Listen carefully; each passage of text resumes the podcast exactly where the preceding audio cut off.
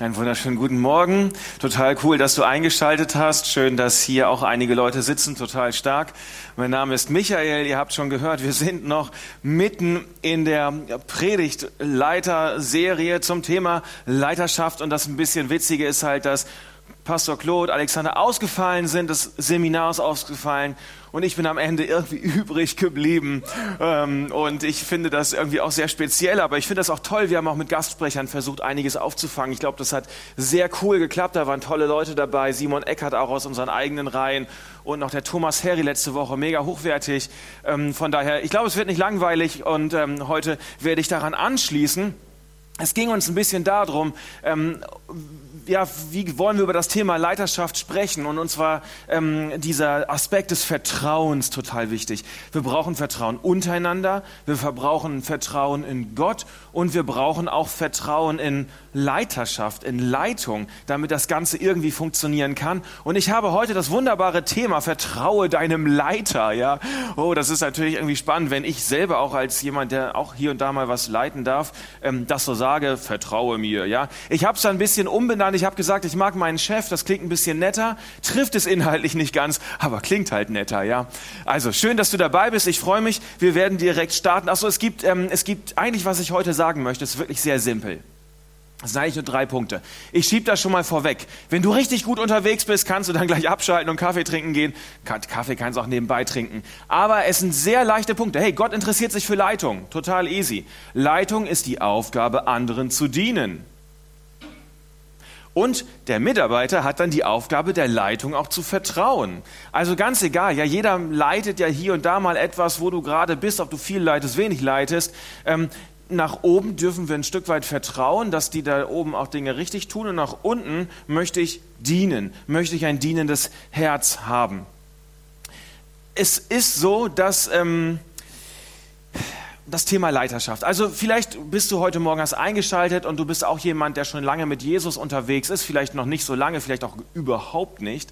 Aber wenn du ein Jesus-Nachfolger sein solltest, dann ist es deine Aufgabe zu leiten. Vielleicht stresst dich das jetzt ein bisschen und du denkst, leiten, ich will nicht leiten, ich kann nicht leiten, überhaupt nicht mein Ding, ich arbeite ein bisschen mit, aber leiten ne, und dann auch in der Schweiz, nein, das geht überhaupt nicht, möchte ich nicht, meine ich.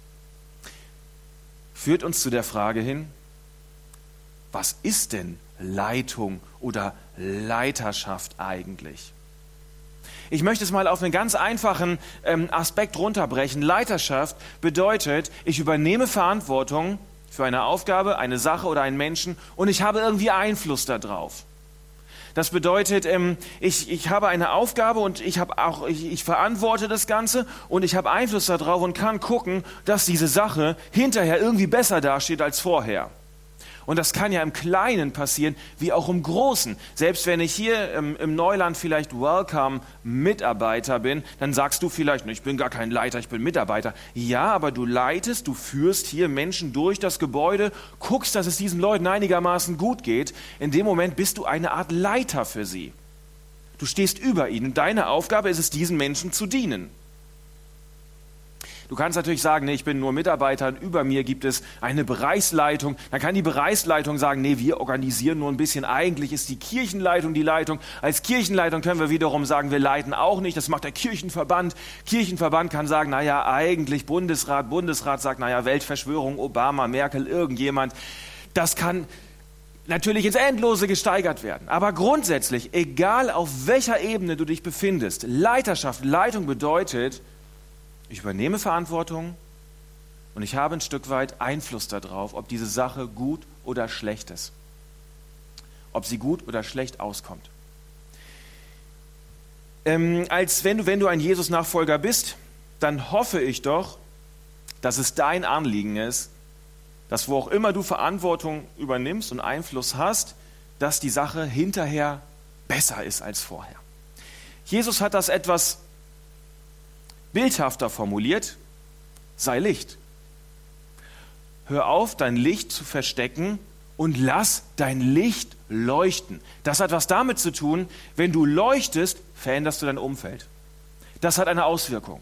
Auf einmal wirst du jemand, der gesehen ist, der, der Hoffnung, Freude, Leben, irgendetwas ausstrahlt Und dann sind die Menschen, die um dich herum sind, die sind danach angestrahlt. Hoffentlich. Das ist was Gutes und das sollen wir auch tun. Also, das ist immer eine ganz wichtige Aufgabe. Das heißt, ich werde gleich mit euch einmal ins NT reingehen. Wir werden eine Geschichte lesen aus, aus dem Buch Daniel.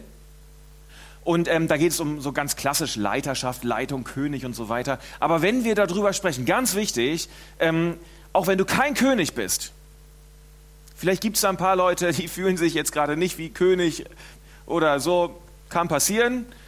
Es gilt trotzdem für dich. Egal auf welcher Ebene von Leiterschaft du dich befindest und wenn du nur deine Kinder leitest, den Haushalt leitest, und das kann ganz schön viel sein, oder du ähm, Bereichsleitung machst oder mal was organisierst oder beim Kaninchenzüchterverein irgendeine ganz wichtige Liste ausfüllst, ja, ähm, fühl dich angesprochen davon.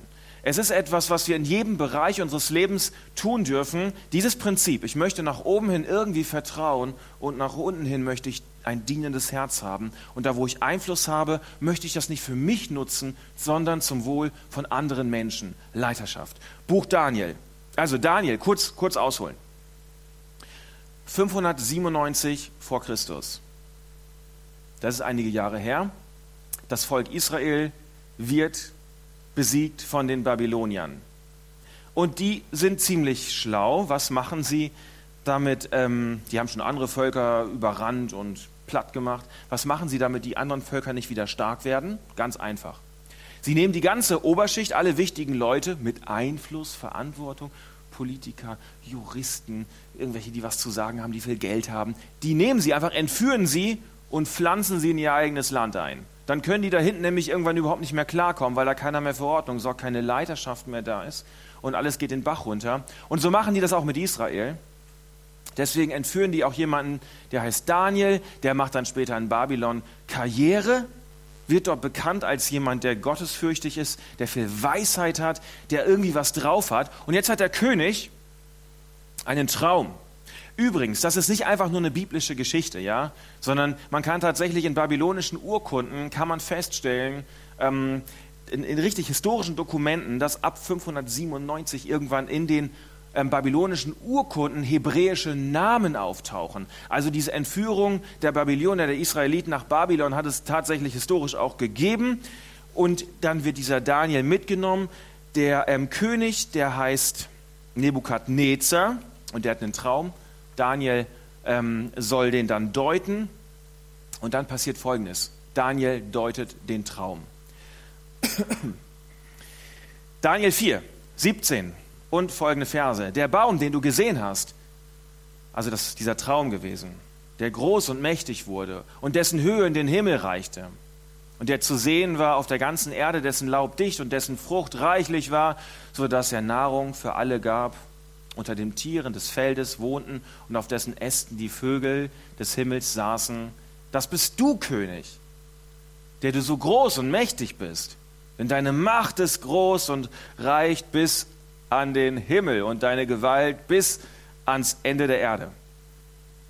Dass aber der König einen heiligen Wächter im Traum gesehen hat vom Himmel herabfahren, der sagt, haut den Baum um und zerstört ihn, das bedeutet König. Und zwar erging es als Ratschluss des Höchsten, Gott, über meinen Herrn, den König. Man wird dich aus der Gemeinschaft der Menschen verstoßen und du musst bei den Tieren des Feldes bleiben. Und man wird dich Kraut fressen lassen, wie die Rinder, und du wirst vom Tau des Himmels nass werden, und sieben Zeiten werden über dich hingehen. Jetzt kommt das Entscheidende. Bis du erkennst, dass der Höchste, also Gott selbst, Gewalt hat über die Königreiche der Menschen und sie gibt, wem er will. Also der König hat sich hier ein bisschen übernommen. Gott greift ein in diesen Leiter, in diesen König und er sagt, am Ende bin ich hier der Chef und ich gebe Macht ab, wem ich möchte.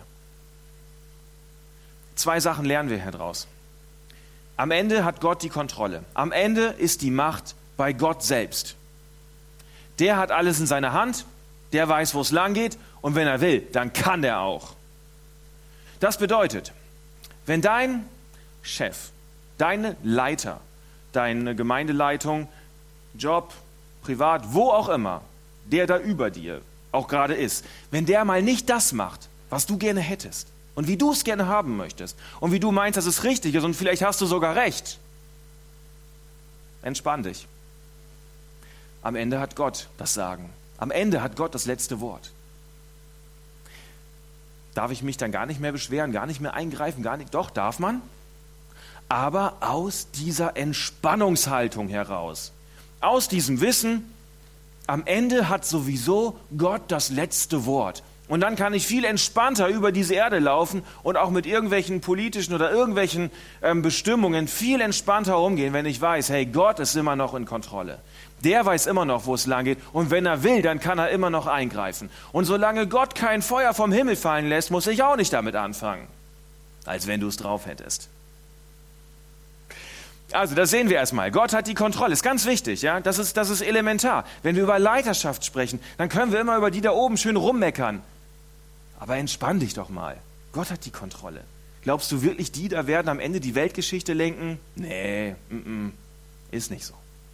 Zweitens, Gott will Leitung, das sehen wir hier auch. Gott interessiert sich für Leitung. Der setzt die ein, der tauscht die aus. Und ist spannenderweise sogar so, dass wir es wirklich nicht immer verstehen können, weil da irgendwelche Leute sitzen, die komische Sachen machen. Aber Gott will das, der hat da ein Interesse dran. Der hängt irgendwie an dieser Leitung. Und ganz nebenbei, hier geht es doch um König. Ja, hier geht es nicht darum, dass Gott eine Demokratie einsetzt, keine Volksabstimmung, kein Subsidiaritätsprinzip, überhaupt nicht. Ein König. Der hatte mehr zu sagen als Bundesrat Obama und Merkel zusammen. Gott will das irgendwie. Kann man sich fast nicht vorstellen. Aber muss man sich auch mal mit abfinden. Also Gott interessiert sich für Leiterschaft. Warum?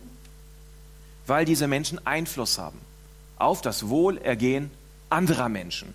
Deswegen dürfen wir auch, wenn du Nachfolger Jesu bist, darfst du dich auch gerne für Leiterschaft interessieren, weil du etwas Gutes weitergeben kannst, weil du Licht und Leben an möglichst viele Leute weitergeben kannst an dieser Stelle. Es gibt noch eine mega spannende, herausfordernde ähm, Aussage im Römerbrief dazu. Römer 13. Jeder soll sich der Regierung des Staates, in dem er lebt, unterordnen Jetzt kommt's. Denn alle staatliche Autorität kommt von Gott. Und jede Regierung ist von Gott eingesetzt. Das ist eine so spitze Aussage, ich traue mich fast gar nicht hier die Bibel zu zitieren. Da kommt man gleich irgendwie einen Rechtfertigungsdruck und fragt sich, aber was ist denn mit auch von Gott eingesetzt? Da schwingt schon etwas mit, was unglaublich spitz ist. Und ich kann nicht jede Spannung auflösen, aber deutlich wird hier, dass Gott ein, der Leitung einen unglaublich hohen Maßstab beimisst. Das interessiert ihn ungemein. Und wenn wir uns überlegen, in welchem Kontext das hier in der Bibel drinsteht, mit der, Rom, mit der römischen Besatzungsmacht, dann muss man sich schon wirklich wundern, wie dieser Satz hier in die Bibel gekommen ist. Aber klar ist auch, vielleicht hast du einen Chef, Vielleicht hast du eine Gemeindeleitung, vielleicht einen Kleingruppenleiter, vielleicht irgendjemand, der irgendwo über dir steht. Vielleicht fährst du gerade mit der SBB, der Billettkontrolleur. In dem Moment, wo du mitfährst und er kontrolliert dein Billett, ist er dein Chef, weil er gerade das Sagen hat. Vielleicht gibt es da zwei, drei Dinge, die dir nicht passen. An dem, der irgendwie über dir ist, an irgendeiner Stelle deines Lebens. Und vielleicht hast du recht und der ist wirklich komisch, der macht komische Sachen und so weiter. die Israeliten, haben 1000 existenzielle Gründe gehabt, lebensentscheidende Gründe, warum deren Autorität da oben einen Dachschaden hat und eigentlich sofort weg muss. Gegenüber, ähm, also wenn wir das jetzt mal vergleichen, dein Chef, der schräg ist, deine Gemeindeleitung, Kleingruppenleiter, irgendwas, gegenüber, also der römischen Besatzung, sind das alles Mutter Teresa eigentlich. Wirklich gute Leute. Und trotzdem sagt die Bibel hier, also Paulus schreibt das hier den Leuten in Rom, hey, da Chef, du nicht. Da Chef, du nicht. Das muss man erstmal verdauen. Das hat, das hat ja zwei Aspekte, das Ganze. Ein noch kleiner, kleiner, kleiner Nebenaspekt Neben, ähm, noch von dem. Ähm, was die Sache noch mehr auf die Spitze treibt und man aus dieser Spannung ganz schnell eigentlich wieder rauskommen möchte. Jesus selbst stellt die römische Autorität nie in Frage. Selbst als er aufgrund eines römischen Justizirrtums hingerichtet wird. Was sagt er zu Pontius, Pontius Pilatus? Du hättest keine Macht über mich, wenn mein Vater sie dir nicht gegeben hätte. Johannes 19 ist das. Puh. Gott gibt Macht. Er verteilt Leitung. Wir verstehen das nicht. Was machen wir damit? Das hat ja, das hat ja mehrere Aspekte. Gott interessiert sich dafür. Er kümmert sich irgendwo darum. Aber muss ich jetzt wirklich immer gehorchen? Oder machen die da oben wirklich alles richtig? Wenn jede Leitung von Gott ein, machen die dann alles richtig? Muss ich alles tun und machen und sagen, was die wollen? Ich finde, so, so wird das irgendwie auf die Spitze getrieben und man fragt sich dann, ja gut, okay, äh, und wie gehe ich jetzt damit um? Muss ich das alles schlucken? Ich will eine Volksabstimmung, ich bin dagegen. Darf man machen. Was ist das Entscheidende an dieser Stelle? Und ich komme da gleich drauf, aber ich möchte erst noch einen kleinen Schwenk machen, bevor wir diese Spannung so ein bisschen auflösen. Wie stellt die Bibel sich Leiterschaft vor? Ich habe das schon anklingen lassen und Jesus sagt das in aller Deutlichkeit, das kommt in allen drei, in Matthäus, Markus, Lukas, in drei Evangelien vor. Wer der Größte sein will, wer leiten möchte, wer Einfluss haben möchte, soll der Diener aller sein. Das heißt, ich, wenn du irgendwo eine Leitung einen Einfluss hast. Das darfst du, das ist gut, aber du sollst es zum Wohl der anderen benutzen. Wenn du hier sonntags Lobpreis leitest und die Lieder aussuchen darfst, nicht deine Lieblingslieder, sondern die, die dem Reich Gottes dienen. Ich glaube, das tun unsere Leute auf, eine unglaublich, auf einem unglaublich hohen Niveau. Und das können wir lernen an der Stelle. Für, für wen suche ich die Dinge aus? Da, wo ich bestimmen darf, da, wo ich Einfluss habe. Für wen treffe ich die Entscheidung? Wenn ich ein Jesus-Nachfolger bin, dann mache ich das nicht nur für mich selber, sondern auch zum Dienst für andere Menschen. Und umso mehr Einfluss ich habe, je mehr ich leite, je mehr Macht ich habe, desto mehr brauche ich ein dienendes Herz. Leiterschaft ist für Jesus keine Berufung zum Entscheiden, sondern eine Berufung, um zu dienen. Das nimmt dem schon wieder sehr viel an, an Schärfe, was wir vorher gehört haben. Bei Daniel schwingt das auch mit, das kann man nachlesen in Kapitel 4, 24. Da sagt ähm, Daniel dann zu dem, ähm, zu dem König, lass dir mein Rat gefallen, mach dich los von Missetat durch Wohltat an den Armen. Tausche ein, was du an Machtmissbrauch betreibst für dich selbst, indem du stattdessen den armen anderen Menschen dienst. Das ist die Haltung, die bei Leiterschaft nicht mitschwingen soll, sondern die Leiterschaft im Kern aus Sicht der Bibel ausmacht. Übrigens, das ist nicht nur ein biblisches Prinzip. Wenn du in einem Unternehmen bist, in der Wirtschaft, im Job arbeitest und du hast einen Chef, der Entscheidungen trifft zum Wohle des Gesamtunternehmens und nicht um seiner eigenen Karriere willen und so weiter. Klar, aus Sicht der kleinen Maus ist der da oben immer böse und so, ja. Vielleicht ist das nicht immer so, vielleicht auch doch, aber das Ziel wäre doch, dass jeder, der Entscheidungen treffen kann, ob klein oder groß, in einem Unternehmen, dass das zum Wohle des Gesamtunternehmens passiert. Und dann kann das Ganze langfristig gut werden. Also das ist nicht nur ein biblisches Prinzip, sondern ist ein universelles Prinzip. Warum? Weil die Bibel natürlich nicht nur von biblischen Prinzipien spricht, sondern von Dingen, die grundsätzlich eine grundsätzliche Wahrheit sind. Das heißt, sie gilt nicht nur für Jesus-Nachfolger, sondern was die Bibel sagt, gilt für alle Menschen, weil das ewige Wahrheiten sind, die hier gesprochen werden. Das darfst du gerne mit in dein Unternehmen reinnehmen. Ja? Nach unten hin möchte ich dienen und nach oben hin möchte ich auch vertrauen können. Also ist es jetzt, wenn ich nach unten diene ich, was mache ich jetzt nach oben? Muss ich alles tun, was die da oben sagen und alles gut finden, was die da oben sagen? Ich behaupte, muss ich nicht. Aber zwei Sachen muss ich machen. Gott setzt Leitung ein, haben wir gehört. Das bedeutet, ich vertraue darauf, der da über mir, der ist an der richtigen Stelle. der hat die richtige Position. Ich vertraue darauf. Ich stelle ihn in seiner Position nicht in Frage. Ich respektiere ihn in dem, was er ausmacht und was er ausfüllt.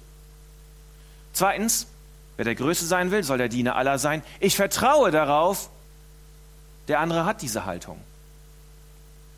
Ich gucke nach oben zum Chef oder irgendwas und glaube, ja, der ist an der richtigen Stelle.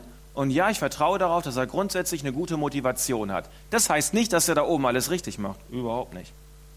Aber ist diese Haltung zu haben, verändert etwas im Miteinander. Das ist ein echter Game Changer.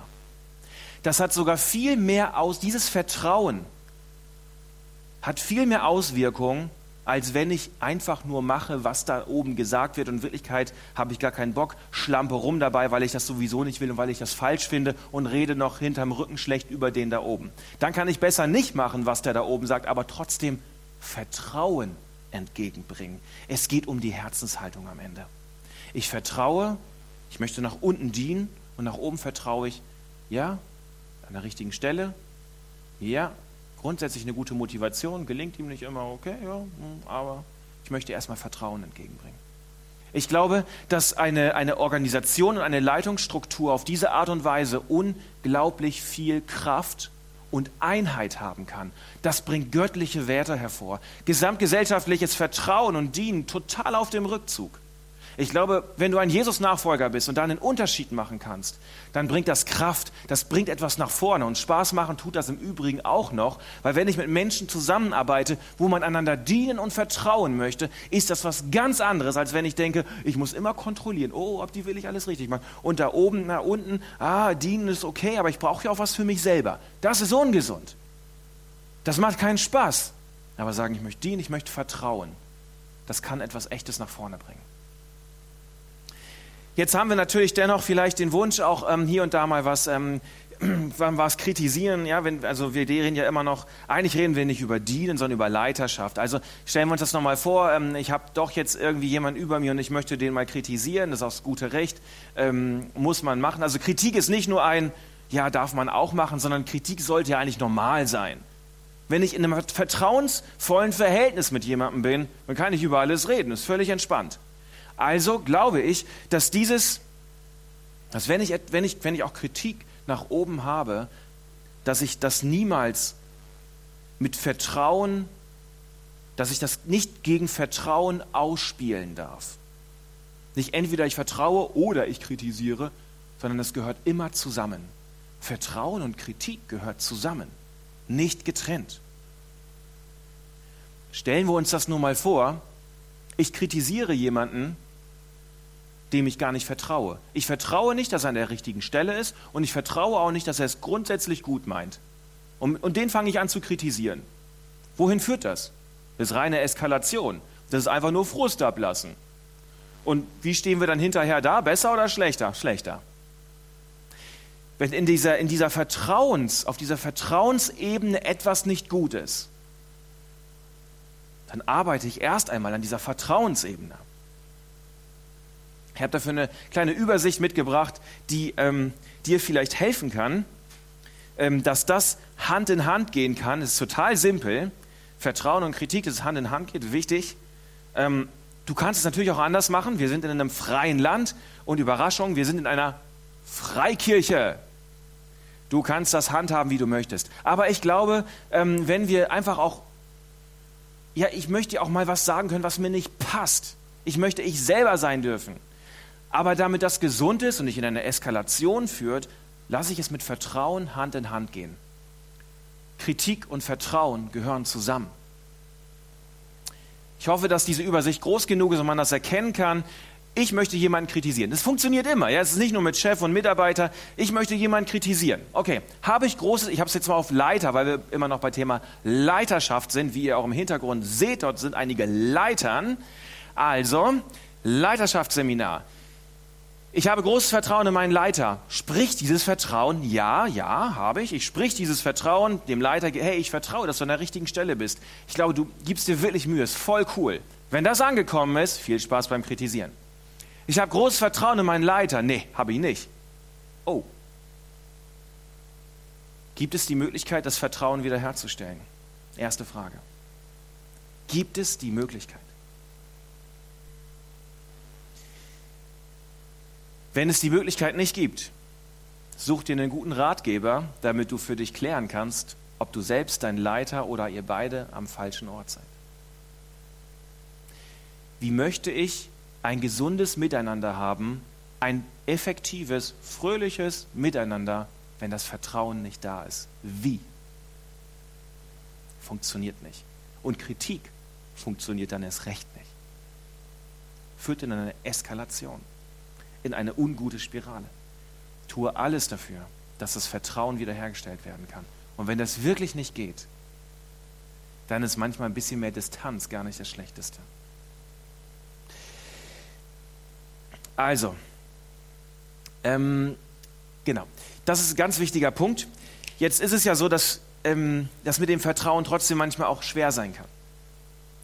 Im, ich habe manchmal Probleme damit, selbst einer Autowerkstatt zu vertrauen. Hat jemand das auch schon mal gehabt?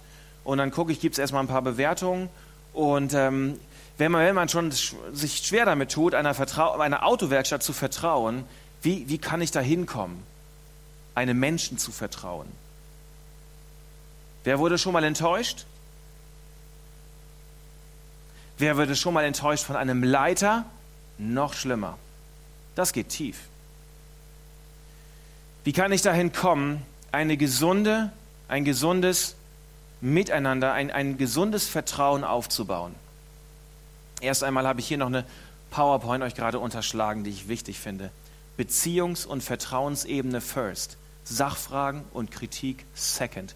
Jesus sagt, an der Liebe untereinander werden wir erkannt, nicht daran, dass wir alles richtig machen und dass wir alle Sachfragen geklärt haben, sondern dass wir Liebe haben untereinander. Das muss ich mir auch manchmal bei einer Gemeindeleitungssitzung wieder sagen, manchmal auch hinterher, wenn man ordentlich miteinander unterwegs gewesen ist, auch in anderen Gesprächen, ja, und dann fragt man sich hinterher irgendwie, man fühlt sich nicht so gut, ja.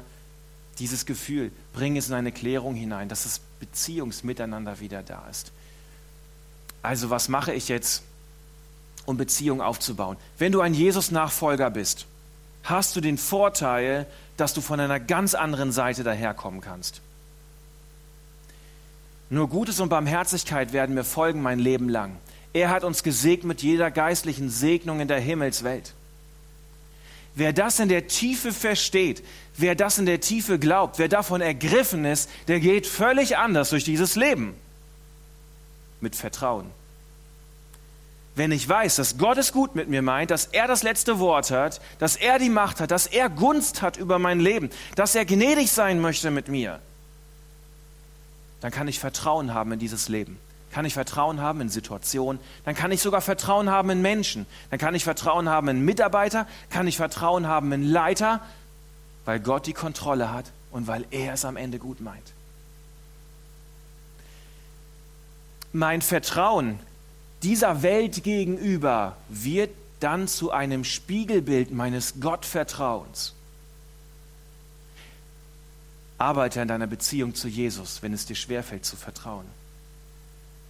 Lass dir Sicherheit geben von Gott selbst. Diese Zusagen der Bibel, die können dich freisetzen. Die können das Dienen freisetzen, nach unten. Hey, ich, ich muss, wenn ich Einfluss habe und Entscheidungen treffen kann, ich muss nicht alles für mich bunkern, weil ich ja sonst nichts mehr bekomme. Sondern hey, ich kann geben, ich kann dienen, ich kann für andere entscheiden. Ich muss nicht nach mir selber schauen. Es müssen nicht meine Lieder gesungen werden. Ich kann geben, weil ich weiß, dass Gott für mich sorgen wird. Er hat es versprochen. Und nach oben kann ich Vertrauen aufbringen und sagen, ich kann vertrauen, nicht weil da oben alles perfekt ist, nicht, weil die Umstände perfekt sind, sondern ich kann vertrauen, weil ich an einen allmächtigen Gott glaube, der Himmel und Erde geschaffen hat und der am Ende das letzte Wort haben wird und der es gut über mein Leben meint. Darum kann ich dann Vertrauen nach oben bringen.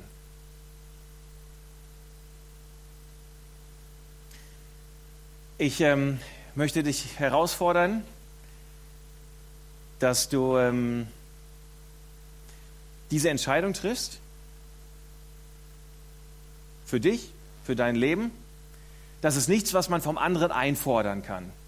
Also du kannst jetzt nicht sagen, ähm, Hey, du da oben, du musst mir aber mehr, mehr dienen. Hey, du da unten, du sollst mir aber mehr vertrauen. Das funktioniert nicht. Es funktioniert nur, wenn ich das für mich selber entscheide und sage, erstmal Gott, ich brauche die Beziehung zu dir, ich brauche den Input. Ich brauche es, Gott, dass ich verstehe, wie sehr du mich liebst und wie sehr du Gutes für mein Leben vorbereitet hast. Und dann möchte ich die Entscheidung treffen und sagen, wow, und deswegen möchte ich dienen können. Und deswegen möchte ich vertrauen können. Und ich glaube, dass egal in welcher Leitungsorganisationsstruktur und wo immer du dich da befindest, in der Kirche, im Job, privat, im Hobby, dass es einen Unterschied machen kann, wenn du auf diese Art und Weise unterwegs bist. Und das ganz neu, du Licht wirst und einen Unterschied machst, den du vorher nicht machen konntest. Weil du freigesetzt bist durch die Zusagen Gottes über dein Leben. Diese Entscheidung kannst du treffen für dich. Ich möchte beten.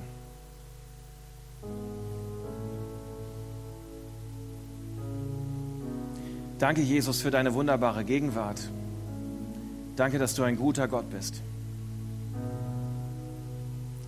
Danke, dass du jeden Menschen einzeln siehst, da wo er steht, in seinem Job, in der Kirche, in irgendwelchen Gefügen, Organisationen, Du siehst, wo wir stehen, Gott, und du interessierst dich dafür.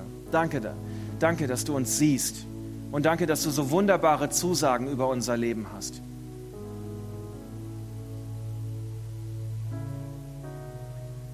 Ich bitte dich, dass du mir hilfst und jedem Einzelnen, der zuschaut, diese Entscheidungen für dich zu treffen. Das Herz zu öffnen. Vielleicht stehen wir ganz am Anfang und kennen dich noch gar nicht, aber ein bisschen das Herz zu öffnen ein bisschen, Gott, bist du wirklich da? Und dann weiterzugehen, danke Gott, dass du da bist. Und dann zu spüren, Gott, gib mir mehr von dir. Danke, dass du selbst das machen möchtest, dass du selber derjenige bist, der wirkt in unseren Herzen. Und wir wollen sie weit aufmachen für dich. Danke, dass du ein wunderbarer Gott bist. Amen.